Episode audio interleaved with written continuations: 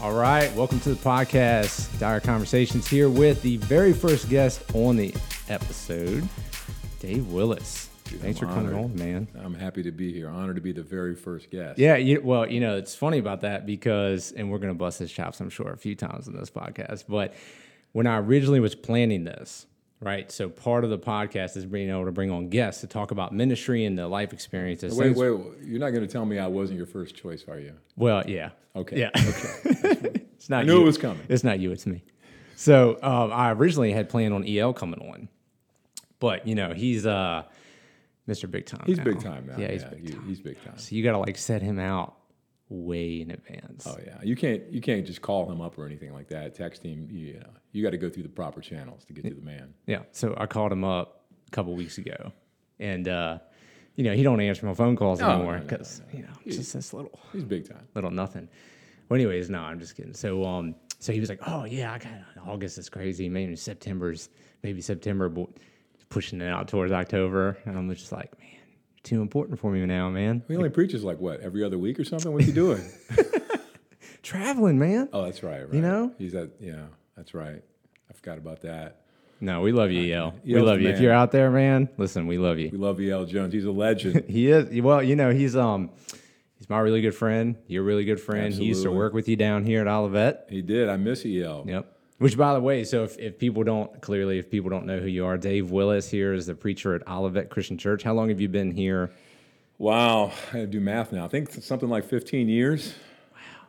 It feel like 25, 30 years, but I think it's 15. 15 years. So you guys, um, the place we're in now is uh, what's the actual address? Because it's Maxwell Lane. right? 86 Maxwell Lane, Newport News, Virginia. Okay, so 86 Maxwell Lane, Newport News, and you guys used to be Old Courthouse Way. 14425, Old Courthouse Way. Yeah. Yeah, now that that's when I was originally coming down here. it was in, like when I Google mapped it. It was originally sending me. I was like, wait a second. No, old courthouse. Like that's the old address. So I had to look it up online. Oh, wow. Yeah, redo it. Come on over here because I knew you guys moved. So how long? Let's actually go back. Right. So Dave Willis uh, goes to Bible college. Right. That's way back now. Way back. Way back. What it is Mid Atlantic Christian University No. in North Carolina. It used to be Roanoke Bible College, back in the day. way back. That's right.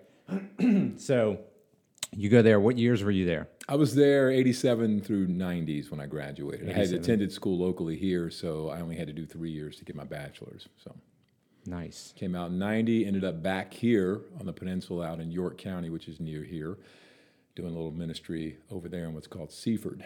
That's where I started.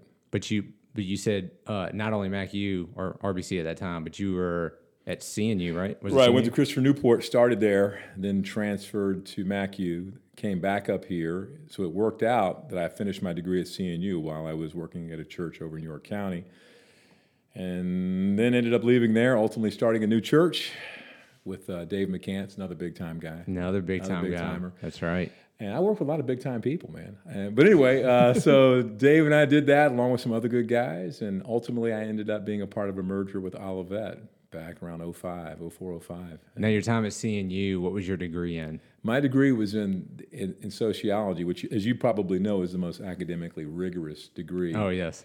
offered in very much college so. and universities these days. So, uh, not not just anybody can get a degree in that. I mean, you really have to be sort of upper echelon, and I, I was able to to pull that off. Now, how was uh how was your time there being a conservative Christian man going Yeah. to CNU and getting us, you know, generally sociology degrees are not the most conservative. No, I would say they were outlook. on the left, far Yeah. left. I it was an eye opening experience because when I returned, I had to, uh, in order to graduate, I had to do a, a paper and then a presentation before the faculty of the social work and sociology departments combined.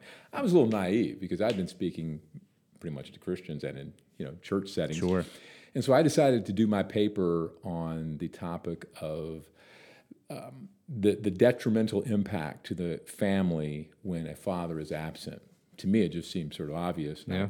Looked at the data, put together my paper, delivered my paper, and um, the students who were in the room actually applauded me. It was like pretty cool. I sat down, like everything was great, and you would have thought I was advocating for um, instituting Nazism in the country. I mean, the heads were exploding around the room. They were stunned that I was somehow thinking there was a difference between men and women, and I needed to go study this and that. And I don't know, somehow I graduated barely. But you can uh, almost see the foundations of kind of what's going on in our culture now Yes. back then, right? Like even I'm not saying you're crazy old or anything. No, but, no, you but know, yeah, this, we're talking ago. the '90s, and for me, that was an eye-opening experience Yeah. because I thought just logically, even the students in the room sort of believed, you know, embraced what I said. We're like, this is obvious, right? Isn't it best to have, you know, there are exceptions, but ideally, if you could have both parents in the home, Mm-hmm.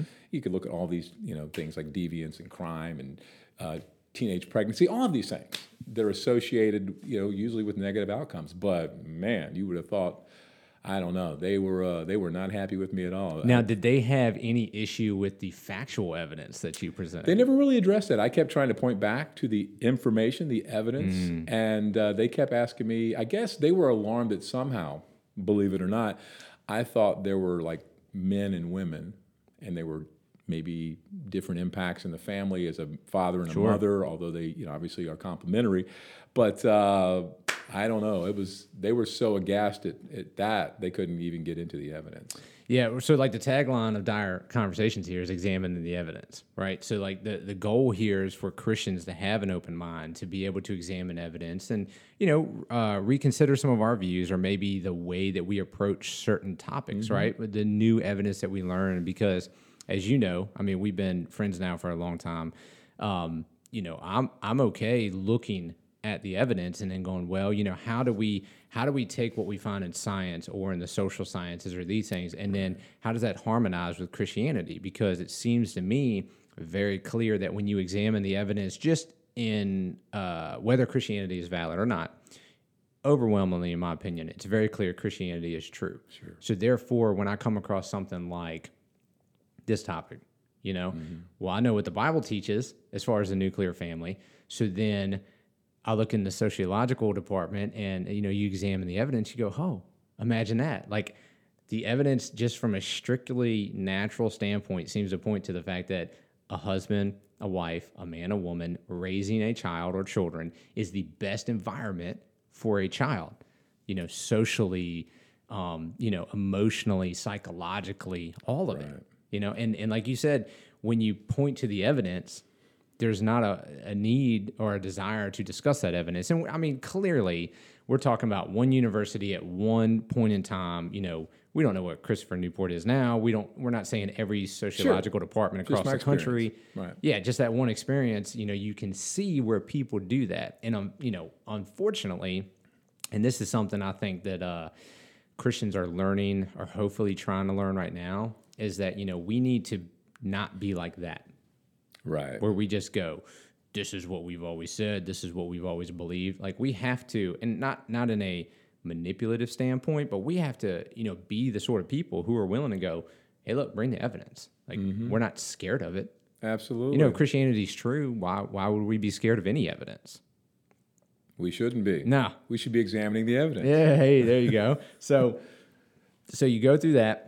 That was an eye-opening experience, and you said that uh, you know you get your Bible college degree and you go start at uh, what church? It was. It's now called Seaford Christian Church. Okay. And uh, I went there. It was, it was kind of a, a slick maneuver. They had a, a an interim minister who knew me came down to Roanoke Bible College, which is probably about an hour and a half away, and said, "Hey, I want you to come be my youth minister." And I said, "I, I don't want to be youth minister. No intention of doing that." And he said, "Look, I'm going to be leaving soon, so you come and do this, and then." I'm going to leave and you'll be there. Mm-hmm. And to his credit, he actually would go back once a month and work in the children's area and let me preach. Wow. And then he left about the time I was graduating, and boom, they So, hired me. so what do you think? Like, because uh, hopefully, um, what I'm trying to do here is get guys who have been experienced in ministry to come on the mm-hmm. podcast to talk about life and, and ministry and things like that. And then younger guys who are either in Bible college thinking about going into ministry, or maybe they're 40 years old and they're going, you know what, I've worked at whatever UPS, you know, this whole time. Mm-hmm. Maybe I can retire, maybe not, but I want to go into ministry. But you know, one of the things that, and this is not a, a criticism on Bible colleges, it's just a kind of a factual talk about it, is you don't get a lot of that wisdom training. You get a lot of the education behind theology and things like that. And, and probably some Bible colleges, I think, are getting better at this, but learning you know, and probably the internships that they put the guys out on, you know, getting that practical wisdom from guys who've been there, done that, you know, learning from them. So my goal here with this podcast, not just with you, but in general, is to bring guys on and then have an archive where guys who are wanting to go into ministry and don't have that experience can come back and listen and say, wow, you know, like, Yeah, that'd be very helpful. I know for know. myself, um, there were a lot of things obviously I didn't know. Uh, I was a relatively new Christian, which Mm-hmm. kind of compounded things because I didn't grow up in the church world. yeah, And so I go off to Bible college and I learn all this stuff theologically and scripturally, and you know, you learn all how to study the Bible and hermeneutics and all that good stuff. And you come back and you think, well, I'm going to go to a place and we're going to be in the midst of a bunch of people who believe, you know, the Bible is the Word of God. Clearly. it is authoritative. And so once we come to a conclusion of what Scripture says, we're all going to embrace it and then do that. And then you get into a church and you're like, wait a minute, ooh, what's negative. up? What's going on? This is what the Bible says, but oh wait a minute. yeah, And uh, I was that was uh, I was very naive with that. I thought once you just show people the scripture, they'll just go, okay, we need to change. Yeah, and I even I even think about too just some of this stuff like okay, I learned um like let's say the theology of of marriage, you know, and like you know got to keep the marriage bed sacred, but it's like as a minister, what do you do when you get that call at one o'clock in the morning from a wife who is crying her eyes out because her husband of 25 years and five kids just cheated on her and she just found him in bed with another woman and you're like uh, I'm 25 years old. Uh, I'm not married. I don't know what to do right now. Uh, read, read some Psalms, and we'll Yeah. talk later. Yeah, let's pray. Um, so, so how do you think the concept of bringing a guy in to be like a youth minister if Mm-hmm. he's younger, and then knowing that there's going to be a transition down the road? What do you think the pros and cons are to that? I think ideally, if you could do that um, with a plan and intent to sort of mentor someone and expose them to things, would be ideal. But it doesn't happen that way a lot of times. You know, mine was sort of a strategic maneuver. I learned stuff on the fly. You have to be flexible. You have to be centered and grounded. I, I, things are popping in my head as you were talking. Things you just don't expect. I, I remember, you know, like hospital calls. Like what? What? Yeah. You know, I don't know what to What do. do I go to the hospital. I'm like, okay. So I have a friend of mine. He's preaching over in Hampton. You know, uh, and he says, "Hey, I'm out of town. Can you go up and see this family? They're going to a real bad spot right now." I'm like, uh, I'm like 25. Sure, man. Yeah, whatever. So I rolled up there, and Billy, the guy, how do we say this uh, plainly? He expires right there. He dies Yeah. right there while I'm in the room. I don't even really know these people, and I'm like. What do I do now? Yeah. And I remember the guy looked at me. One of the men in the room said, um, would, you, would you pray?" And I'm like, uh, "Yeah." I mean, these are the things. Now I've been in that setting many times now, but those are things you just you, you have to almost live them. And it would be nice to be able to have some experience uh, in dealing with things with I'll tell people. you, one of the things that was like the craziest moment for me was um, I go to hospital and I don't like there wasn't anything crazy about it. It was like, hey, you know, she's she's um, pregnant. She's going to be g- going into labor a little bit early. So you know, go there, be with the family, whatever. You know, pray with them. So I show up and they're like, you know, hey, you know, the like the pregnancy didn't it was bad. Like you know like she lost a child. Hmm. And I and I'm like oh my gosh you know? So I'm like preparing myself like how do I walk into this room? Like these people aren't even really they don't go to church really. It's like a family member of a person Right. who goes to church. So I'm like man I really like so I'm like prepping myself right? I get completely blindsided. I walk in the room. She's holding the baby It- What? dude you want to talk about like Yeah, and you're like, oh my gosh moment because I'd never seen that. You know, I'm like 27, Sure. 29 years. I don't even remember how old I was, but I was late 20s. And, you know, evidently that's a thing. It's like a coping thing. absolutely. You know, yeah. for for the family, uh, just to kind of have that like um, closure. but you're not expecting that, right? You're not prepared for that. You're like, no. okay, what And- do I do now? This is Yeah, and it's like, curveball. oh, I mean, what an intimate moment. And I don't even know these people. what am I doing here? Like, what? Yeah, you know what I mean. Just- so just things like that, you know, and being Mm-hmm. able to have like you know, you come into a church and and maybe your first year you're going to those calls with an experienced minister, Right. And you don't have to be that guy. And just hearing some of the things like the other people experience, you know, I, I those are the things I remember. Yeah. Which is crazy because that same time I visited that family um, from my friend's church, I was going there because there was a family from our church that was uh, they were having a baby. So I literally got left that room, got on an elevator, went up a couple floors to where the baby delivery place area was, and saw a family. For me, it was like I was like the Book of Ecclesiastes happening. Yeah. It was like, you know, What this one's gone, and here's a new one, a couple floors up, you know. And I'm like, down here's grief, and over here's joy. And I'm like, what is happening today? You know, it's like I just walked out of this one room where I'm just like, I don't know what if I even prayed anything that made sense. I'm walking in the next room, I was like, wow, baby. And I was so excited. I remember walking back to my car, just like, I'll never forget this, and I haven't. That was like Yeah. 25 years ago. I mean, what an emotional roller coaster that is. unbelievable. You know? Oh my goodness. Yeah, it is. It is. Is you are uh, you learn a lot. You know the OJT, you know, on the job training because you just don't know what to expect. You think, and then uh, for me, uh, I was kind of taken back by just some people's. Uh, you think, okay, we're all Christians here. We're all going to behave, behave a certain way. You see some of the flesh getting riled up, man. Bro. Listen to me, man. I know exactly what you're talking about. I just um I was just telling some people the other day kind of about my experience at the first church I, you know, ministered at up in Maryland. Yeah, I highly recommended you. Yeah, right. And I was like, you know, I don't I don't regret going there at all. Like I would do it again, you know, and uh gosh, I wish I had some some more experience before I went in there, but the same thing, man. I was like shocked.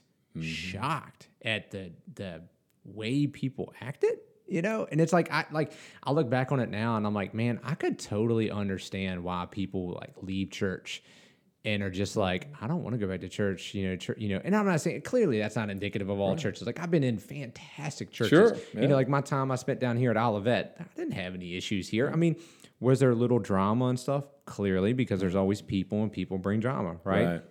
But it was nowhere near. Like my time down here was a great time. I actually consider, and I'm not going to get into this whole backstory, but you know, my time in Olivet was kind of my almost healing time of coming back into a, a more traditional church, and I don't mean like traditional in your methodology, but traditional. You meet in a building, you come on Sunday morning, because you know I was helping out at a house church, Right. and there was you know other drama going on there. So it was my kind of re-engagement of like, okay, you know, like churches aren't all bad. There's good people, you know, and there's mm-hmm. people who love the Lord, and I, you know, I shouldn't be so judgmental, and all that sort of stuff, right? So then when I go up to Maryland, and it's just like, again, man, blindsided. You know about the people because you're like, what are y'all doing? You guys did have some good food there, though, because when we visited that Sunday, uh, my son was really excited. did we do the man cakes that Sunday? I think there were, there were like muffins and cookies and stuff. I mean, I, it's hard for me to get him in, Oh, oh, you know, yeah, yeah. back. He was out in the hallway like, "Ah," he's throwing down. So that's what we did. We had that big, we had that big foyer, right? Yeah. and, uh, and it was a great, like, for us, it was a really good healing moment because the the older minister who was there, like, was kind of against that concept, Mm-hmm. you know. And then once he was gone, the church was like, okay, can we finally do this? Like, he was like the linchpin holding it back, you know. no eating. Yeah, and so and so then like we did it, and it was like yeah, the morale just shot up, man. And you know, so we had the coffee, the donuts, and we had a pretty big foyer area, so people always brought stuff, you know. And we got the donations from like Panera Bagels and Right. all these things, and and uh, it was a great time. And so like you said, like when people come and you know the kids are like, oh, this is fantastic. I- I remember being maybe of a similar mindset as the, the older minister there. Way back when I was at Christ Church, we had this big, uh, it's like a grocery store we were renting. It was Yeah. empty, which is huge, by the way. Yeah. We had this area, and somebody brought some, you know, kind of donuts or something one Sunday. And then over time, it started turning into like a breakfast buffet. People were bringing food. And for whatever reason, somehow in my head, I'm like, this is bad. People are just showing up for breakfast. And I was like, I had to step back. And I'm like, they're just here to eat, you know. And it's like, how many times do people eat in the Bible? I mean, Yeah. they fellowshipping together. What's wrong with it? Why can't we get together and eat? I'm like, why do we need to usher in and usher out like this is a movie theater or something? And it, you know, sometimes I, I'm guilty of that myself, where I have to step back and you know examine the evidence. What, what is there something here that's anti-scriptural? I'm like, well, actually, uh, they ate together with glad and sincere hearts, right? Why? What's wrong with this? This isn't like they're not going. We're only going to eat. We're not going to, you know, do anything else. It's like no. It, it was it was really awesome. and then I I went to visit a church uh, uh, um, not too long ago. It was um, it was a primarily Korean church, and they'd invited me to Nice. and uh, it was they were going to try to use our old building. A long backstory, not relevant, but I go and uh, I thought I saw something really cool there.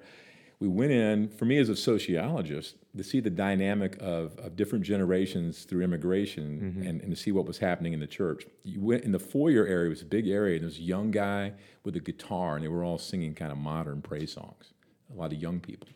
You walk through a door into a very traditional, what they would call like a sanctuary, Yeah. and uh, everybody was dressed up. and it was very formal. It was all in Korean, and it was all old hymns. And I'm like, what's the dynamic going on here? But here's what I want to point out. I just thought generationally, it was like out here we're singing in English, Yeah. and then in here it's all in Korean. and here it's all traditional and dressed up, and out here it's all casual. And, and but when it was over, the cool thing was they all came together for a big meal. And so I thought, was this like homecoming? Yeah. You know, I'm like, it's not on the calendar. It's not a big day. What's going on? They said, no, we do this every Sunday. Nice. And I'm like, what? Yeah. I'm like, you couldn't do this at our, I mean, everybody's got to get home for football. I guess it's Yeah, not sure, now, right? right. And they all just sat around, multi generational. People are translating for me and introducing me to people. We're all hanging out, eating some unbelievably good food. I don't even know what I was eating, but it was all good. Yeah.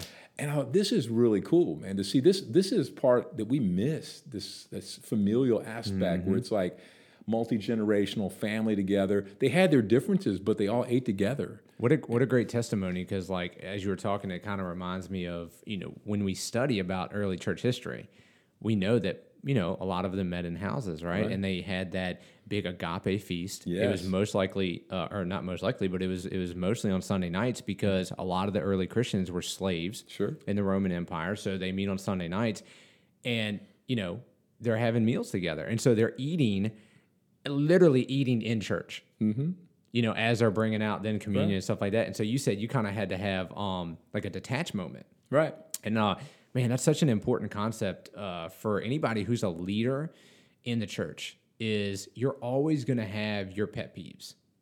Right? You're going to have things that you like, you don't like, things that you think this shouldn't happen, this absolutely should happen. And it's so important to have those detached moments to say, what is like what am I fighting? Right. is this about me getting what I want? Or is this about me promoting what's best for the kingdom? Right. So, like a good leader has those detached moments and is able to say, all right, what are the battles worth fighting?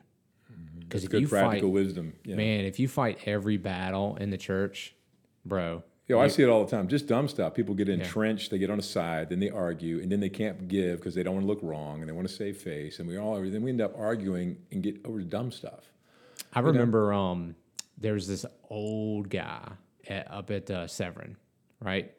And um, man, him and his wife are fantastic people, though. Like he was one of those guys that you know grew up in the church. He's like ninety years old, you know, but he's still coming into church, you know, Right. every Sunday. And him and his wife are there, and he's like super like they sit a seat apart.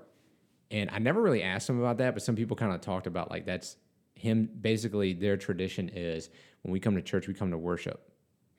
So like we're focused on Jesus, not focused on each other. Right, wrong, and different. That's cool, That's right?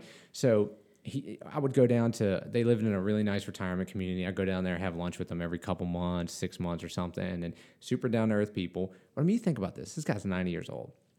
Think about what church was like back when he was in his heyday Right. super different than it is now. And he he was an elder in multiple churches because he moved uh, in the country four or five times in his life. I forget what his job was, but you know, so I mean, he's an elder in multiple different churches, and you know, he's been through everything. If you think about it in a church, I mean, he's been in church for like his whole life. And I remember at one point uh, talking to him about something, and him basically saying like, "Well, that's not something that I would want, or that I would like, or I would promote, or blah blah blah." But he's like, "Whatever." Like, you know, like kind of, kind of like that thing. Like he's like, "It's not really a battle worth fighting. Like, who, Right. who cares?" Like, yeah, sure, it's not something that I'm like totally for. But how you know how fantastic of a mindset? what a mature That's, mindset. that's, that's what we all need. I mean, I think that idea of being able to distinguish between your preference, Mm-hmm. you know, which is a lot of it, and you know, and biblical non-negotiables. And a lot Yes. of the stuff we're doing, are- it's really preferential, you know. And uh, I have I have mine, and I have to I had to write a. Uh, your ideal kind of ga- gathering on Sunday, what it would be like for Hmm. this group I was participating in several years ago, and everybody had to sing this kind of song and this kind of music, and mine was primarily like people together eating, talking, you know, having scripture, and and then you know talking maybe in a smaller groups about the scripture and how we could live it out, and just doing. We don't do that on Sunday morning. Yeah. Practically, it just doesn't happen that way. But that, I tell people here, and I mean it, they think I'm just joking, but we don't do things the way I want to do it. I'm not the emperor. I don't go, well, we're going to sing it, you know, this, and we're going to do that. I'd kind of do my part, and you know, we have to kind of we have to collaborate because in a church like this, I mean, we have a lot of different people, and the age range and background is is varied. And uh, I always tell I tell folks here, I've said I use the 80-20 rule. You know, I'm like, um, don't try to be something you're not, right? 80% is just kind of our core. This is what we do. And 20% is where we kind of, you know, maybe try this kind of song. It's a little different type musically than maybe we normally do. Yeah. But let's not flip this, you know, script and do everything differently because that's a little too much. But let's use that that 20% to kind of, you know, work work the edges a little bit and see what happens there. I, I have. I knew a guy up in uh, Maryland. He was at like he was like a minister at the church down the road, and you know it was a little bit more of a liberal church, but they were still within you know the, the Yeah. Christian Church, Church of Christ, whatever. Like for whatever that's worth. He was a nice dude, and we met a few times and and tried to think about how we could do like ministry uh, stuff together. And I remember him uh, kind of talking about that a little bit, where he was like, you know, what I always tell my people is like, hey, we're going to experiment with this. He goes, that way, if we do it and it's not really good, I can just be like, oh, yeah, we were just experimenting. And then we scrap it rather than Yeah. like, hey, this is the new thing the church is all about. very smart. We do that. Let's just test this for a while and see what happens. So, what are some things then uh, that you, as a minister of experience, like things that churches have tried and have just like not not worked? You know, I did. I'm kind of one of those guys. I get a little black and white sometimes, and everything. I'm like, this is what we're going to do. And so I had this moment. I think I was kind of. Everybody has nostalgia, and even in a short period of time, you can acquire this this longing for five years ago. And I really liked what we had been doing at this new church plant. And then I get in an established church, so it was different. The new church plant was uh, very contemporary musically, very casual dress, very doctrinally conservative, but very progressive as far as methodology. So then I go to a church, this church at the time, I think was probably not as conservative doctrinally, but definitely more conservative methodologically. And so one Sunday I decided to blow everything up, you know, because again, not smart, but I was like, let's do let's do it differently. So I, my preference is I don't like people walking around and holding an offering plate in front of people. Yeah. And we had bags, which I just didn't even like the bags. Yeah. So I'm going to go up to some guy and put a bag in his face. I'm like, who does this? Yeah. Like, so we're getting rid of that. We're going to put boxes out in the hallway. And then I'm like, you know, I like communion where we get up and take it ourselves. And that way we don't have people going, what do I do with this? And Was do this I do it this was together? at Olivet, right? Yeah, Yeah. So. I was there at that time when we did the uh, shook it all up, man. yeah. Right. So I was like, we're getting rid of all this. We're going to do everything differently. And so, like, I I don't know, maybe a few weeks in, somebody, you know how they do it. You complain to one one person complains to ten people, and then they say a lot of people don't like this Oh, because they don't want to say anything. They just listen. And then they go tell some, you know, by in leadership, well, I think a lot of people don't like that. You know, and it was one of those so in my still I like to blame it on youth. I wasn't that young. The next like whatever that happened and that came to my attention, I just went put everything back the way it was. it was like it never happened. It was like, just you know a what? test. Forget this, man. But uh, yeah, I, it was like I think maybe it was too much at one time, and you know, wisdom says you kind of work things gradually. But I kind of do it all or nothing. So so here's one here's one thing that I um and I probably didn't do it the most tactfully, right? But I remember being in in certain leadership meetings, and um you know like you said you'd you'd have like an elder would be like we we'd want to do something different or change something. He'd be like, well you know like that's just not going to work because I mean for, there's like all these people there's all these people. Yeah, everybody says all Right. a lot of people were and A lot of people. So like I got I got sick and tired of this because I knew what I knew was he led a small group.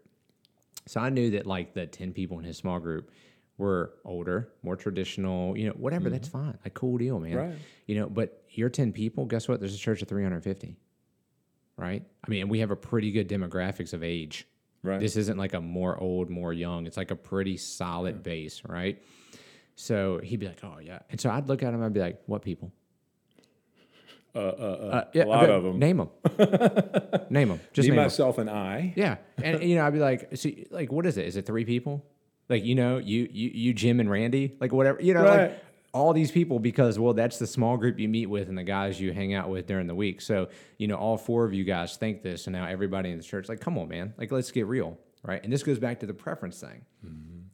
What are you pushing for? Are you pushing for what your little group within the church wants? Is it is this a doctrinal issue? Is this you know like uh, even if it's not a doctrinal issue, but it's just like a let's just say a wisdom issue. If you think like, hey, if we make this decision, like the church is going to go bankrupt, like yeah, sure, you should probably fight that. Right. Or is it just a preference issue? And I'm cool with people having preferences. Sure. We all do. And I'm, I'm cool with people expressing them to Mm-hmm. me, saying, I don't like, I had somebody recently, I, you know, I like the pews better. Okay, Okay. cool. You know, what am I going to do? I guess I'll drive across, find everybody who took them home, Yeah. snatch them out Give of their living back. room, bring them back, throw out the chairs, put the pews back in because you like the, you know, I mean, it's like, okay, you know, he said his piece. And that was it. It was like I Mm-hmm. had one time a lady in our church, I was preaching through Judges, and you Judges, you know, hey, if you want to keep people's attention, just start reading Judges. Yeah, man. So I get to the end of the book, and um, I guess this lady had her granddaughter with her, who was uh, middle school, probably young teenager, and she was aghast at what I preached about. She was, couldn't believe I preached about it, but she sat on it for like a year. And then she once comes to me and is like, "I "Just want you to know, I didn't like when you preached on that." And I right. was like, Okay. "Okay." Yeah.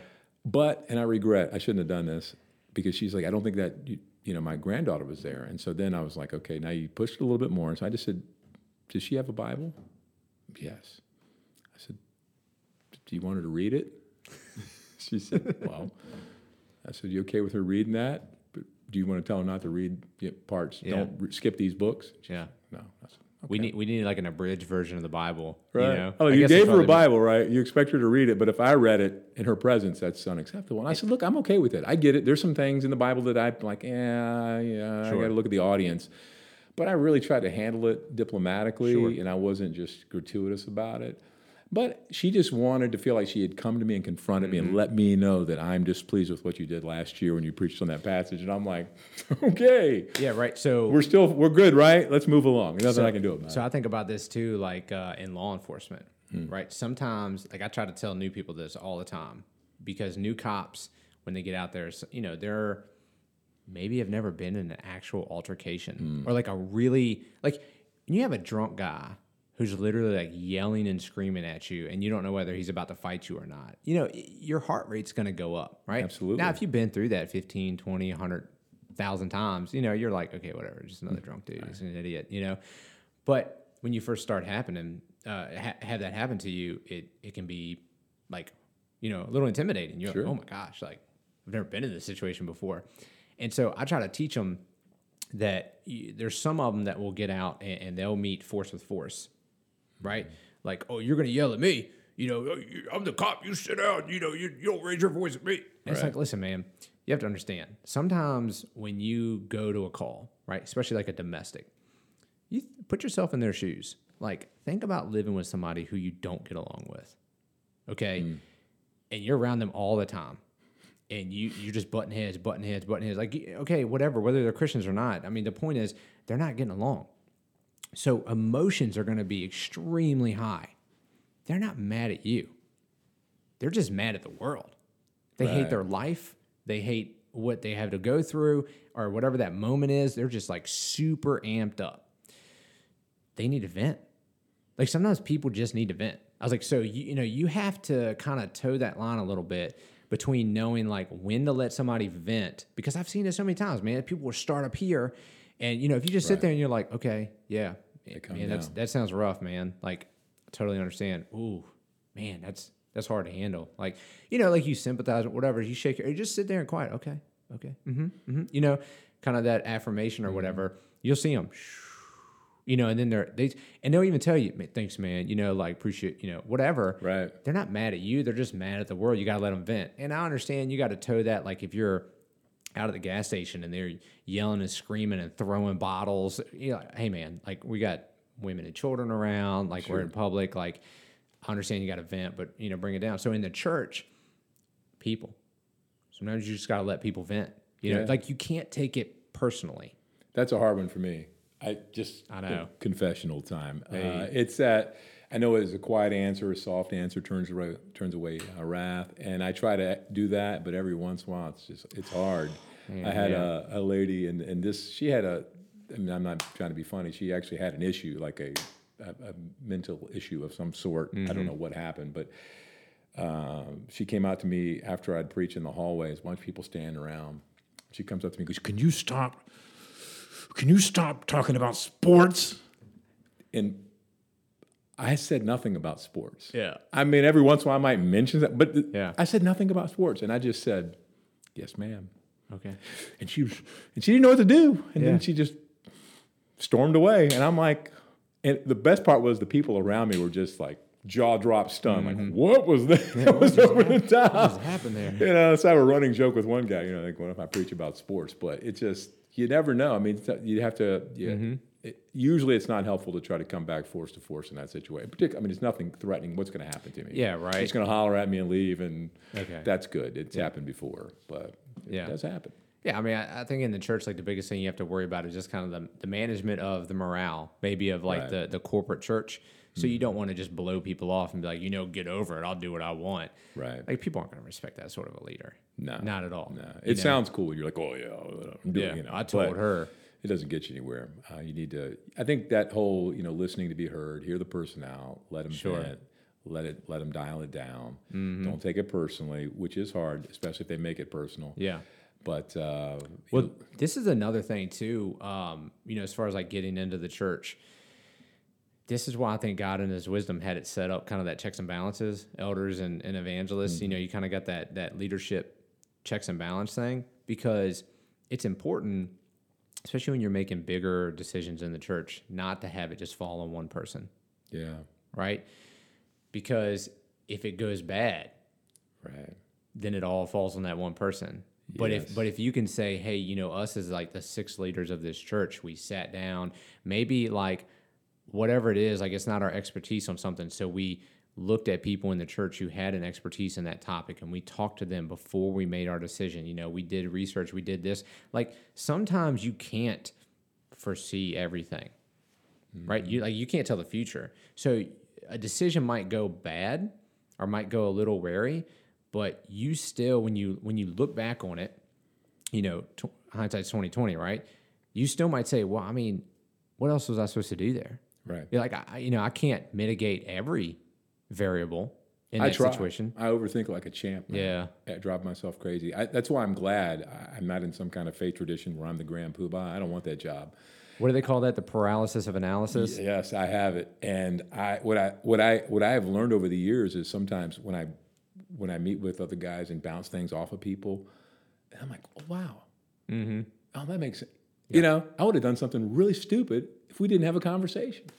There's there's there's wisdom in that. There's safety in many counselors. It's like you know, bounce it off of people, find out, let other people share that with you. And there's arrogance in the concept that, like, oh well, you know, I'm the leader here. I'll make that decision. Yeah, right. I'm the guy. Right? I'm the alpha. I was just thinking about you know shower thoughts, right? Mm-hmm. Like I was, I don't know why. It's just like one of those shower thought moments I had the other day when I was thinking about um, some of the guys in the Old Testament. Like when you read, like when the kings came along Mm-hmm. in Israel's history, and you think about the good kings and the bad kings, and I'm like, you know, it'd be cool to like have a sermon about the um, the unknown leaders during that time. And I don't mean like kind of like the lesser known. I mean like the ones that aren't named. So you're clearly kind of implying or reading in. But like, okay, so you got a bad king. Well, what about the counselors? What about the priests during that time? What about the elders of Israel during that time? Like, where were they? Where were the prophets at? Like, you know, who's mm-hmm. standing up and talking against him? And so clearly in the Old Testament, like, yeah, you had kings who might become more totalitarian than others, but the system was still where they had counselors, they had the priest, they Right. had elders of the tribes, whatever. Like, there was still a checks and balances if they wanted it, and probably even like they had it, but they could, you know, they could trump it, like, well, I'm the king, I'll do what I want. Right. But but you know the concept there is like, okay, so all the all the the weight falls on that guy for you know Israel going bad at this moment, but what about everybody else? Like, what were they doing to stop him? Because it's not like one person has all the power. Like clearly, how many kings got assassinated? You know, because like they just went so bad that people were like, "All right, yeah, we can't have this anymore. We're just gonna take him out." You know, That's a Put rough some new- job, man. Put some new king in. So like you know, as as a as a man getting into ministry, you can't think that you know everything's gonna just gonna be you. You know, like that's not the way God set it up because we're all infallible, or we're not. We're all fallible. We're not infallible. So you can't have that arrogance. I guess is what I'm saying. Yeah, and if you, if you do, if you have any sense, you'll learn to be humble over time because you'll make enough mistakes. You'll be like, whoa. yeah. So if you're gonna get into ministry, let me tell you what. Right now, do not have thin skin. Yeah. whatever you need to do right now, if you have thin skin, you need to work on getting the friends that you have around you to pick on you right now, to thicken that skin up, to make it more like leather, because if you come in with paper th- paper thin skin, man, you're gonna burn out. You're, you're absolutely right. When I first uh, told my home church that I wanted to go into ministry, the preacher there at the time told me basically what you just said, and I'm you know I'm like, oh yeah, okay, whatever. Yeah. You know, because I I had no idea, and then you're like, he was on point as you are right now. That's exactly true. Uh, you do have to thicken that skin up a little bit, toughen up. People love, and I mean, I guess this is leadership in general, but people always criticize a leader's decision. I think in the church too, people feel sometimes empowered because Mm-hmm. it's kind of safe. Like if you go with your boss, like at the shipyard, or Yeah. the military, or Oh, you know, yeah. the department, that in the you might get fired. But what's going to happen if you go with me, right? You know, I mean, it's like you can say what you want to say, and then people feel like, and I that, and I, I say that, you know, because maybe somebody from Olivet's watching right now. They're like, Yeah, what, sure. man? No, I, I really don't have a lot of that. I have in the past at different times, in Mm-hmm. different places. It happens where people feel like they can just say whatever. But um, I, I, so you really do need the thick skin because we don't have that. You know, it's like I can fire. Okay, you're fired. You can't come back to church next Sunday. I mean, that doesn't happen. This is one of the things that I talked about. Um, I can't remember who I was talking to. We were just talking about leadership in general. I said, if you mm-hmm. think about it, you know, the guys who are leaders in in like a church. And I mean, I know there's other nonprofit organizations, volunteers, and stuff like that. But that's my experience at church. Is that it's a harder way to lead than if you're a leader like in the military or something like that. Because you could pull rank, Absolutely. right? You could be like, okay, I heard you. Now keep your mouth shut and do your job. Right. You know, I'm tired of it. Like we're done. Conversation's over. Try that in a church. Right. Watch that membership go down. Exactly. You know, and, and, and I mean, but it's true though, and, and you shouldn't do that. I mean, that's not the Bible says we don't lord it over. Exactly. You, know, need to be people. savvy, man. You have to you have to hear people out. You have to lovingly lead. You got to try Mm-hmm. to see their concerns because maybe you are making a mistake. Absolutely. I mean, I've done dumb things a couple, three times or more. A couple, three times that I know of I've done a few. that I'm willing to admit. Yeah, exactly. So, all right, so so backtracking a little bit. So you um you were over at Seaford. I was. Right, you did that transition into being the minister. How long were you there before? You, after that, you went to the house church, right? Yeah, what happened was um, in my young, uh, arrogant, and ignorant phase, I was kind of dissatisfied with the direction of where we were going, and so I just made it publicly known that, like, hey, look, we need to either we were growing, we had uh, financially, we were booming, we had done everything from you know getting a new sound system to parking lots to carpet to new church. I mean, everything. You know, I was like, we got to do either we need to, to go multiple services, we need to move, we need to add on, we need to start a new church. And I said, I think we should start a new church. And essentially, they said, maybe you should start a new church. Mm. So that's how it happened. All right. Which, in hindsight, it worked out well because it forced me to do something that I probably wouldn't have done. You know, I'd always talked about Yeah. we got to start a new church, but you know, I don't know if I can do that. And that pushed me into a situation where I had to get a job, secular job, because those in ministry don't actually work. You know. Yeah, that, that's right. And, Only on uh, Sundays. I was down there throwing boxes with this, with this company unloading trucks, and that moved me into. I, I didn't want to be the guy who's going to go down the street and we're going to start a new church next week and Yeah. big split. So I said, look, I'm just going to go off the radar for a while. I'm going to do my thing, and I met with uh, five of us together, five guys, and we said, let's just let's just start putting our money into a bank account that we would normally give on Sundays. Sure. And we started doing that, and about nine months later, we started all started a church, and uh, that's how that went down. It's actually not a bad. I never thought about it like that, right? Like you know, I, I mean, clearly we have really good organizations now. I think I, I really like what the church is doing, uh, the brotherhood's doing, whatever you want to call it, um, in a larger scope. Where like we've created organizations like Waypoint. So if you you know if you're listening to this podcast, you never heard of Waypoint, and you're in this kind of Mid Atlantic area, look up Waypoint. Um, is it Church Partners? Church partners, Waypoint Church Partners, awesome. Formerly known as the Virginia Evangelizing Fellowship (VEF). yeah the VEF. I was on the board for a couple of years. They were desperate, and uh, I'm not on now. But anyway, my time's up. so you know so like they are uh, a group that helps um, struggling churches Yes. like you know kind of revamp if you can revamp i know that i've partnered with them on many occasions to like go fill and preach at places um, that either like the minister's retiring or like this guy's going to take a church out in texas so this church isn't going to need somebody so that way they're not forced to hurry up and hire somebody. You know so like i spent the past couple years doing that um, you know preaching at different churches and helping them out through transitions.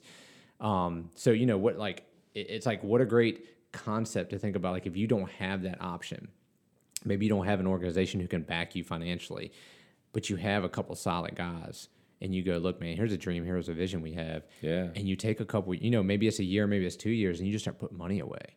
You know, and then that way, when you get started, you're not like paycheck to paycheck. Yeah, we went. We we started. Uh, we rented a school. Hmm. We uh, advertised on about five local radio stations. Yeah. Bought some sound equipment, printed up some stuff, and we just kicked it off. Because in that way, like if like let's say it would have flopped, right? Mm-hmm. Let's just say like you guys did it for six months and it's just like, yeah, we started with six and now we're at nine. Yeah. You know, like we're not Yeah. is it whatever we're doing, it's not working. Maybe guys are just like, you know what, this isn't cutting it. I want to go back to whatever church I was going to, whatever. You know, you're not like, oh man, we're fronting this like with our with our grocery money. Sure. You know, you could say, look, we you know we made an investment to the Lord, our tithe we were putting in a bank account, and we used that up. And whatever we did, right, wrong, or indifferent, like we learned from it, but it didn't work. Well, we can kind of cash in our chips and, and go try something else. And you're not like you know having to second mortgage your house because you made some really bad decisions. I, I'm a big fan of what Waypoint does, but I think there's room uh, for other approaches. I think the more the merrier. If we can get more sound churches going, however, you know, I'm all for that. I'd love to see that happen. And uh, for us, you know, it worked, uh, and ultimately ended up in a merger just because we were bouncing around. We were working with a school that kind of closed. We were trying to find a location. so how long were you in this house church? Uh, well, we weren't in meeting house. We were meeting in schools, and we Oh, had yeah, we we were probably running like 150 people. Uh, Wow. we had gro- we had grown pretty pretty strongly, and uh, gosh, You started with think. six.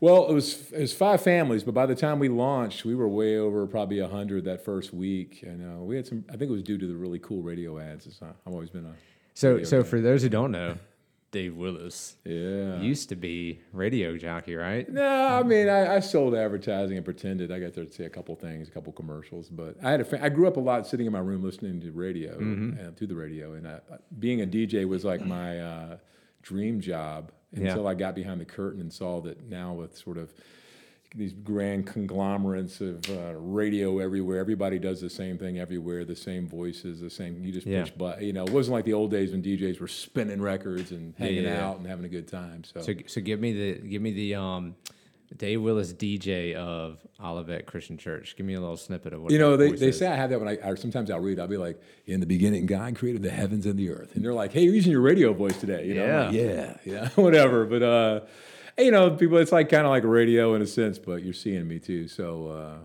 you know, I, I, I've always been a guy who, I, listening, I, I love the video, your, what you do. We were talking about what do we call this? But I listen to you on my phone, on your podcast, on Apple. That's how I do it. So whatever works, and I go through iTunes. But I wa- now I watch it home on YouTube. I'm like, I already heard this, but now I can watch your expression.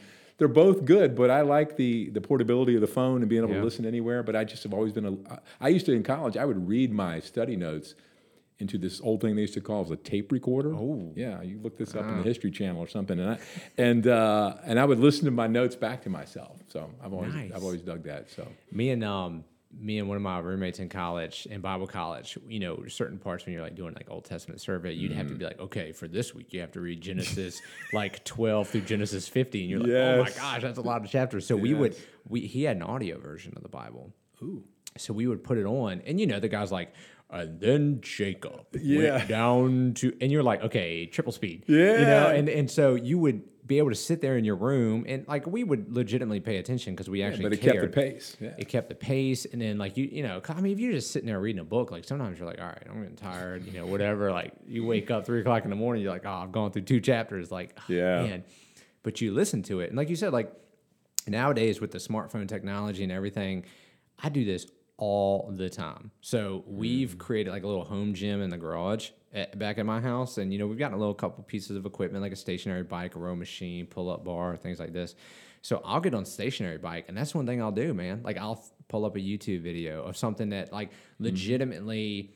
Like like I, like half the YouTube videos that I watched about how to do a podcast like this on the stationary bike. It's all on YouTube, like everything, right? Yeah, well, I I'm just saying, like, I'm like, let me You kill learn two birds. Mm-hmm. Yeah, let me kill two birds with one stone right here. You know, let me. I can watch this video, and instead of sitting on my couch and watching it, I can get a workout in yeah. while watching it. Time management. Look at that. Mhm. And then Efficient. I don't listen to music going down the road. I don't much either. no. Yeah, it's all podcasts, man. Yeah, I'm listen with you. Mm-hmm. I, I got a bunch. What kind of podcasts you listening to? What do you recommend? Uh, Besides yours, of course. After Yeah. they Oh yeah, I listen you, to my own. Yeah, I, Yeah, I after you listen to your own, you got to go. There's the counts up on the list. Yeah, that's right. What I do is I'll just put it on repeat. Just keep viewing it on YouTube over and over. Twelve thousand views. all from the same IP address. Um, so uh, you know, I'll I don't really care uh, as far as like telling people this, and some people might criticize it. It doesn't matter to me, but I'll, I'll be honest. I listen to a lot of Joe Rogan. Yeah, I do too. Like I, really do. I like it. Um, do I agree with everything he has to of course say? not. Clearly not. Right. Do I promote that because of the language and some of the topics? Like no. And like sometimes he'll have a guest on, and like all they're talking about is smoking weed, and I'm- and I'm just like, okay, click, click, deal right whatever. there, right? But yeah, Where do you stand on weed? yeah, or even like you know, even like gross things. Right. You know, you're like, okay, like I, I, don't, I don't need to hear this. But man, I tell you, like I love the approach that he has as far as just talking to people and, and just being open. Mm-hmm. You know, to to I mean, he has people from Ben Shapiro to um Bernie Sanders. Right. I mean, come on, man. That's it. That's range right there. you right? know, and uh and you know he'll talk to him and he'll he has no problem disagreeing Right. with people because what does he care? You know, he's I'm got with you. like all millions and millions of subscribers, and he's like the top three podcast in the world of all Absolutely. time. So it's like clearly whatever he's doing is working, and I- and I think that his approach of being able to have such a variety of guests on with interesting topics, people who I mean, I think his clearly his celebrity status has helped him Sure. right? And then being able to get high profile people on because I mean, you know, you get like a state senator on, and then you get you know a Right. The U.S. guest list is impressive. yeah, you know, and then you get some person who's like uh, you know, um, Elon Musk. You know, this guy comes on, and Ben Shapiro comes. Like clearly, these are big figures who have their own following, so people are going to watch it. So that you know boost his boost his ratings. But I think his approach really helps his ratings because he is he's just willing to talk to you, man. Like, okay, so you're a you know you're a Democrat, okay, you're a Republican. Like he don't care. He'll he'll talk to you. Mm-hmm. He'll disagree, and, and he really does have an open mind. You know, um, but again, do I agree with everything? No, Absolutely not. Nah, nah. But I like it. I like listening to it because it, it helps me to stay objective. Yeah. You know, and and um, do I listen to every episode? No, I don't have time for No, that. not either. Yeah. I listen to um, you know, I've, I've watched a lot of videos and and stuff on like the podcasting. You know, just learning how to do this whole thing and doing it professionally. Um, I like I like Jordan Peterson. You know, I, I mean, I you know, I like I listen to a lot of audiobooks. Yeah. That's what I do a lot too. I mean, my audiobook list is just Yeah, I was doing. Audible for a while, and I was like, Yeah. eh, I don't know the math's working out, but I was listening to audiobooks too. Do- Yes. Do, you ever, do you ever like? I got in all these guys like Jordan Peterson. I would listen, then I'd kind of burn out. Mm-hmm. Yeah. like I listened Yeah, to him yeah. for a few weeks. I'm like, then I was like, you want to keep downloading these guys? Like, nah, I'll come back later. Yeah. I kind of get a, I get my fill, and then I'm like, I move on to somebody else. Yeah, I'm the same way. Uh, I mean, there's not anything that I'm like every week. I gotta have Right. this. I gotta have this. It's it's more of me like the algorithms on YouTube like go here's a suggested video, and I'm like yeah that's that's up my That's alley. You know, exactly how, that's cool. how I live every night. It's like Yeah. you want people who watch this watch this. I'm like, oh wow, check that yeah, out. cool, yeah, I don't know about that. Man, like people have no idea the sort of um, effort that you have to put into doing something like this, and there's a whole host of videos about just how to not trick the algorithm, but make it useful for you. Okay. I'm not at that level yet. Yeah. I'm like, listen, man, I'm just trying to figure out how to record and you know get my audio synced up, and and I'm not at the level where I'm like tricking YouTube on making my video have more impressions. Well, I'm anything like excited for you, man. Blazing this trail. This is awesome. I'm really excited to see where it goes. Yeah, I mean, honestly, um, the goal, you know, like I said, I mean, I want people to understand this is, you know, I want to have the concept of examining the evidence, right? So not where we just come on and like it's just me going, this is what you should believe and this is how you should do ministry, or me bringing somebody like you on and you going, this is the way you do it. I'm always right, you know. But like having discussion, hey man, where have I succeeded? Where where have I failed? What are things that I am really sure on, and what are things that I'm like, I have an opinion on that, but you know, like I'm, I'm open, like you know, I'm, I'm fine to kind of talk about things and kind of see the new evidence or see maybe different approaches on how to handle different things. I think clearly the church is at a, a crossroads right now, right? Mm-hmm. So I was having a discussion with a minister the other day about this. I said, what I see specifically for our brotherhood, I don't know how it is, you know, in the greater Protestant world. Um, while I do have, you know, friends and contacts and things like that, so I kind of, you know, keep up to date on the trends for the Protestant world. you know, clearly we're more connected with the Church of Christ Christian Church movement. Right. What I see is you're really having a divergence right now of our churches where you will have those who just kind of they were going along, you know, on the merry-go-round, and at some point they just stopped and said, like, this is the time, this is the era that we like church, Yeah. and we're good here. You know, and and Makes sense. you know, like if that's what you want to be, kind of my concept was, I guess that's okay as long as you recognize your church is going to be dead in about 20 years. Like mm-hmm. you're not going to continue to be any sort of an effective church if you wanted to do church like you did in the 90s. Yeah. Have you read the book by Thom Rainer, The Autopsy of a Deceased Church? No, but I do like Thom Rainer. So anybody who's out there, he, you know, there, I think. What, what's the is it Barna Group that he's connected with or No, he's separate from that. If you just, uh, I'm trying to think of the group he's in. Um, but yes Thom Rainer Rainer, yeah, I've, yeah. I've read a couple other of his bunch books of. And they, they're usually a lot of the ones he cranks out these days are pretty small and pretty Mm-hmm. practical. But that's a good book. That was for us. We did that a few years ago. Some of our folks, we did a book club and read that, and that opens your eyes about when you get locked into a time frame. Mm-hmm. If we could just do it like we did in the old days. I, I was one time at a church in Florida.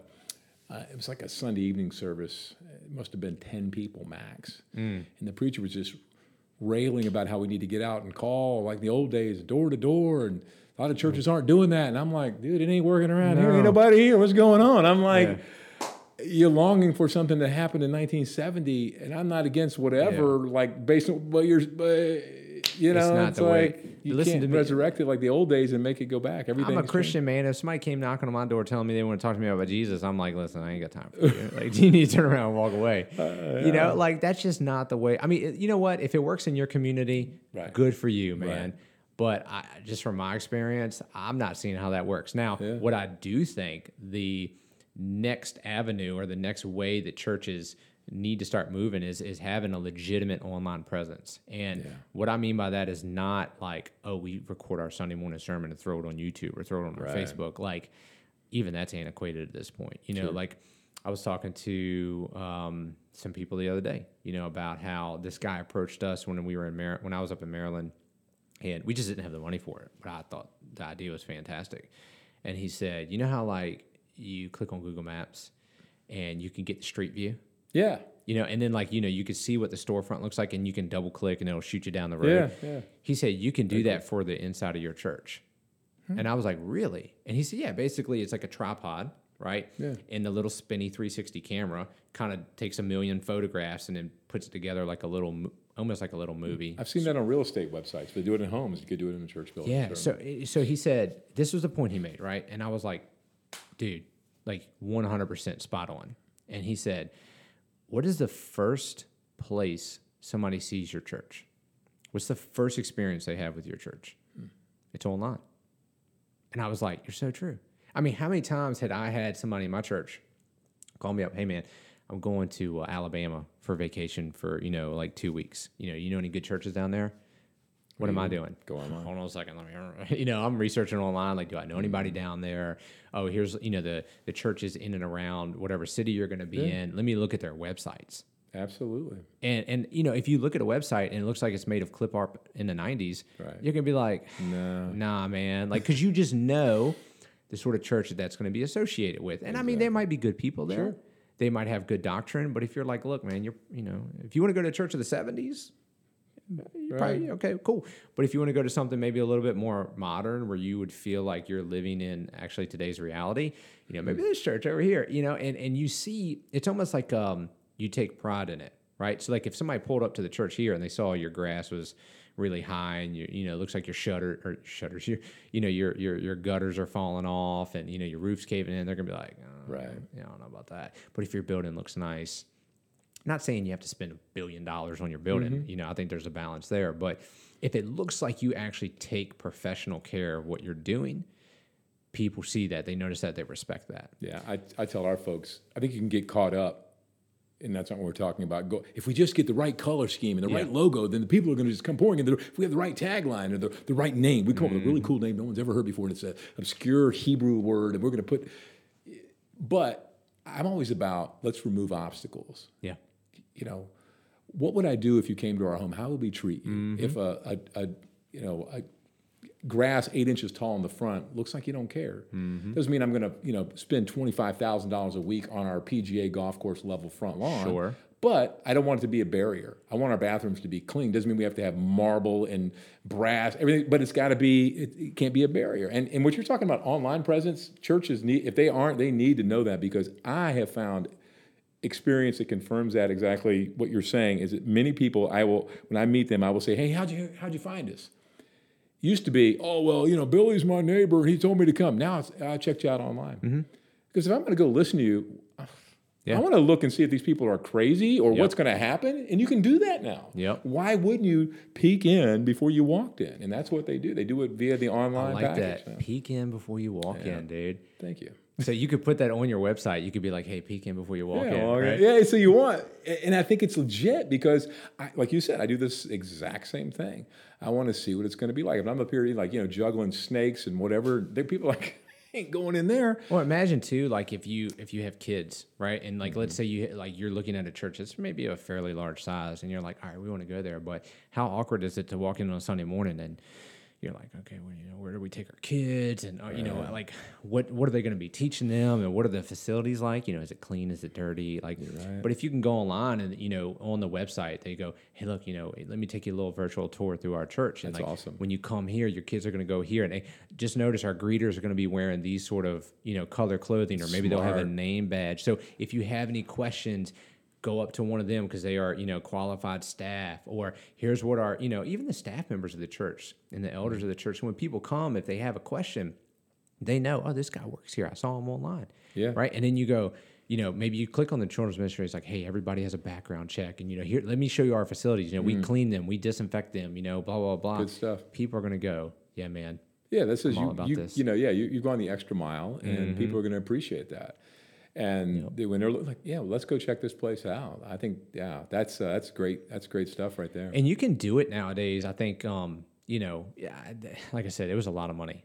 I mean, I, what did it look? He showed me a couple like things that he had done for other churches. I'm like, it looks sweet, man. But it was a lot of money. You know, we're like, yeah, we don't have the money to spend on that now. But you can do it now if you get, you know, like a little GoPro camera, or even with your cell phone, if you get maybe like a um a stabilizer for it, so it's not super shaky. Right, you can use. Most churches have microphones, right? Yeah. So you hook your microphone up, so that way you can get good audio recording, and you get you know your your people on staff to make a little video of a walkthrough tour of your church, or, or, or like a first time guest experience. Mm, that's good. What to expect, you know? Even like you could even go the extra mile and make like a little comedic video. Yeah, I think know? that's much better than just usually like, you know, people no perfect people. Uh, Yeah. You know, they put a, you know, a few sentences. That what's that? But I know that's Yeah. all, that's what you want. You want to see it and uh, kind of almost experience it vicariously through this video. What's this going to be Mm-hmm. like? You're like, hey, that's okay. I can go check. That. I mean, that's what you do before you go on vacation, right? Or you go somewhere else, or you. You know, you're going to go uh, to some resort or something. You want to find out what a resort, like I go to resorts. Yeah. Yeah. Before I go on the cruise, I always check out the videos. so Chelsea and I are looking to uh, move into the world of possibly getting a camper. Ooh, nice. Yeah. So we um, this is what I'm doing, right? Like, what am I d- been doing online at nighttime right now? Right. Going online, RV dealers near me. Yeah. and then I'm clicking on it and I'm going, let me see what your web and you know the ones that have like the information put out there, you know, or maybe like I know some of them will have like a, a walkthrough video. Where they'll actually have a person professionally. I mean, and you could see them sometimes like in a reflection of a mirror, um, where the guy has like a legitimate camera and it's in one of those like professional things where he's holding it like this and it's got the stabilizer. So as he moves, you know, the camera is staying pretty steady.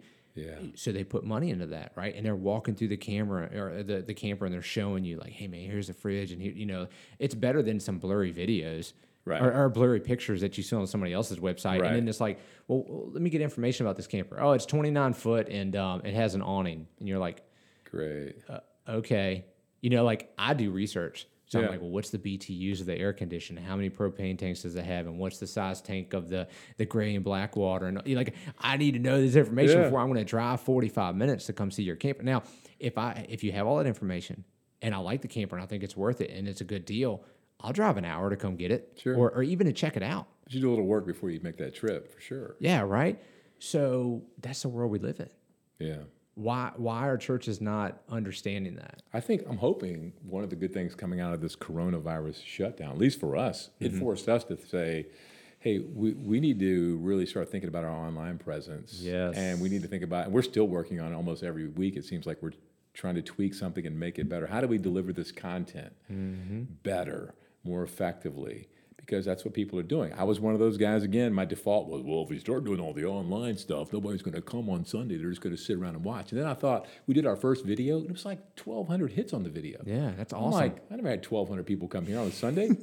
I'm like, why would I be against that? Yeah. Like, why not? I had people in Germany, like people who are yeah. Thomas and Madison. They're over in Germany, and they're like watching the video. There are people in other states that used to be here. There are people from my own neighborhood, Billy, who are my Facebook friends, who somehow are like, "Oh, you're online." I'm like, this lady's never. She's watching me on Sunday now, and her kids play with my kids. You know, we played. They played sports together. Why? And you know why what? not? Maybe it'll take six months of her watching those videos. Sure. And then she'll get to the point where she'll come. Because maybe she'll hear the sermon about the uh, benefit and necessity of having a community, right? Of, of people of faith. Or even, you know, if you think about sometimes people maybe just they're they're so timid from getting into a Mm-hmm. new group and maybe they want to be part of a church, but they want to kind of get to know that church a little bit before they actually get there. Maybe they watch your church online for a couple months Yeah. you know or like I, just something that popped in my head like um what if you move to an area you're a christian you're a solid christian like let's say i moved right i moved to nebraska whatever Okay. what are we going to do we're going to look up a handful of churches kind of narrow it down from the online presence and then we're going to go visit them you know we're going to spend because when you make a decision to go to a church you're like i mean this is a big commitment because i'm i'm wanting to build relationships with people here. I'm wanting to get involved. I'm wanting to help them in their ministry. So i want to make sure that i don't waste my time and energy and effort right, and then like a year and a half two years from now go okay we got to start all over and go to another church down the road because we didn't know that they whatever right? So what if like i can visit a church on a sunday but then during the week watch the other churches and kind of you know speed up that process instead of Mm-hmm. like over a four month period you know going to this church for one month that church for another month that church i can do it all in a couple weeks. Yeah. because i can you know and then maybe like i go to each church. Like if i have four churches i go to one each week but every week i'm watching all four of them online. So i get a feel for them Yeah, I think churches need to be careful too in in all of this is that they don't overpromise and underdeliver. Sometimes we can make our stuff look so hype, and then people get there and they're like, "It's a lot cooler online." It's like, it's like when you look for a it's like when you look for a house. Yeah. And they do like the shots of the Yeah, room to make yeah. it look like oh this is like a thirty by thirty room and you get there then and there's like, like- a hole in the wall. Yeah, you're you're like, "What what? I could barely fit a couch in here. Yeah, it's got the picture, you know, they see the sun on this side over here. It's like this trailer of your neighbor. I didn't see that in the picture. Wait a second. But yeah, And, I, and so I, I- we were in Florida one time, and it was a tr- advertising on TV, and this was like, man, I'm not seeing it. Looks, this looks pretty awesome. So we thought, well, let's while we're down here, let's just check it out. Maybe on Sunday night, we'll just go to this other one and Yeah. check it out. We went there, and there was nobody there. There was like seven or eight people, Hmm. and the preacher dude was up there like, I look, I, I, you know, I am one. I know it. He was winging it, man. It was like, Yeah. whoop, somebody showed up. Then he, he he was talking to me afterwards, and somehow he, figured out. I guess I must have been. You know, you go on Sunday night church, you must be a preacher because Yeah, what are you doing out here in Florida? You should be at like theme park. He's like, if I'd have known that, man, I'd just had you preach. I was like, great. Yeah, you know, you- I like, bet what you would have. If I was Uh-huh. living here, I wouldn't be coming here, man. You guys are like, you're man. It looks great on TV. What you get here, it's like, boy, false advertising. So you know, if you're going to be super friendly and you're going to do all that, well, make sure when people get here, you're that. Don't tell them, hey, we're you know, you're welcome here, and then don't welcome people. I mean, Well, and I mean too. I mean, if you if you this might be a, a Thom Rainer thing, but you know Thom Rainer or Barna Group or you know Yeah. some of the any of those books that, that really kind of talk about church statistics. And one of the things that I remember learning from that is like um, people really long for authenticity. yes, You know, and and like you said, like okay, you know, you want to portray a certain concept to them, whether it be online or whatever, but you also want to be authentic. And I think that so that's a benefit of this podcast, right? Like you can get guys who, you know, are in ministry, but you can be authentic, you know. And I mean, I get it. Like, you know, there's some things that we would say off camera that we're not going to say on camera. Right. Like anybody's like that, but just being able to talk about the ups and downs of ministry and, and it's, it's authentic, you know, and, and I mm-hmm. think that people really long for that because of the fakeness of social media. Mm-hmm. You know, like we spend a time as a culture really just like engulfed in social media. And, and I mean, it's not going away. I mean, that, it is what it is. But I think people are recognizing the hole that's in them as human beings. Mm-hmm. Most of them aren't Christians, so they don't know and understand that God created us to be part of a actual community. They think that community can be built online Right. only Yeah. and the, you know even primarily and then they, they get to a point where they realize like man it's like so fake Yeah, it's, I think online is is supplementary, can be helpful. It's not a substitute for Yeah. the real thing, but I think you can do both. Uh, I'm with you on the authenticity, and uh, maybe it's somewhat generational. You know, back with the baby boomers, all I heard about coming out of uh, out of Bible college and things I were reading were excellence, excellence. We've got to do everything with excellence, and I get that, but it can almost be kind of manufactured. yeah I attended a kind of a mega church not too long ago. and I'm not against 100,000 people want to show up Sunday. I'm welcoming them all, right? Come, come. I'm, I'm not against mega churches, but it was so obvious to me because I sat in the front row because I guess nobody else would. Like, yeah See, I went and sat in the front row, but it was like you and I walk out, and it was just the whole thing was scripted. Like, hey, Billy, what are you doing? Well, you know, the other day, and, we, and I was like, man, this seems really Yeah. phony to me. I'm not saying they were phony. I'm, I'm sure their intent was good, but I was like, this is rehearsed. Yeah. like we were trying to rehearse the joke, and back, and it was just like. I don't know, man. Like I would rather see you come out and stumble over It's almost like a something or miss a skit note. rather than just yeah. it like- was like a skit. I'm like, is this you? Oh, wait a minute. This is supposed to be real because I thought you were pretending, which is what you're doing. Yeah.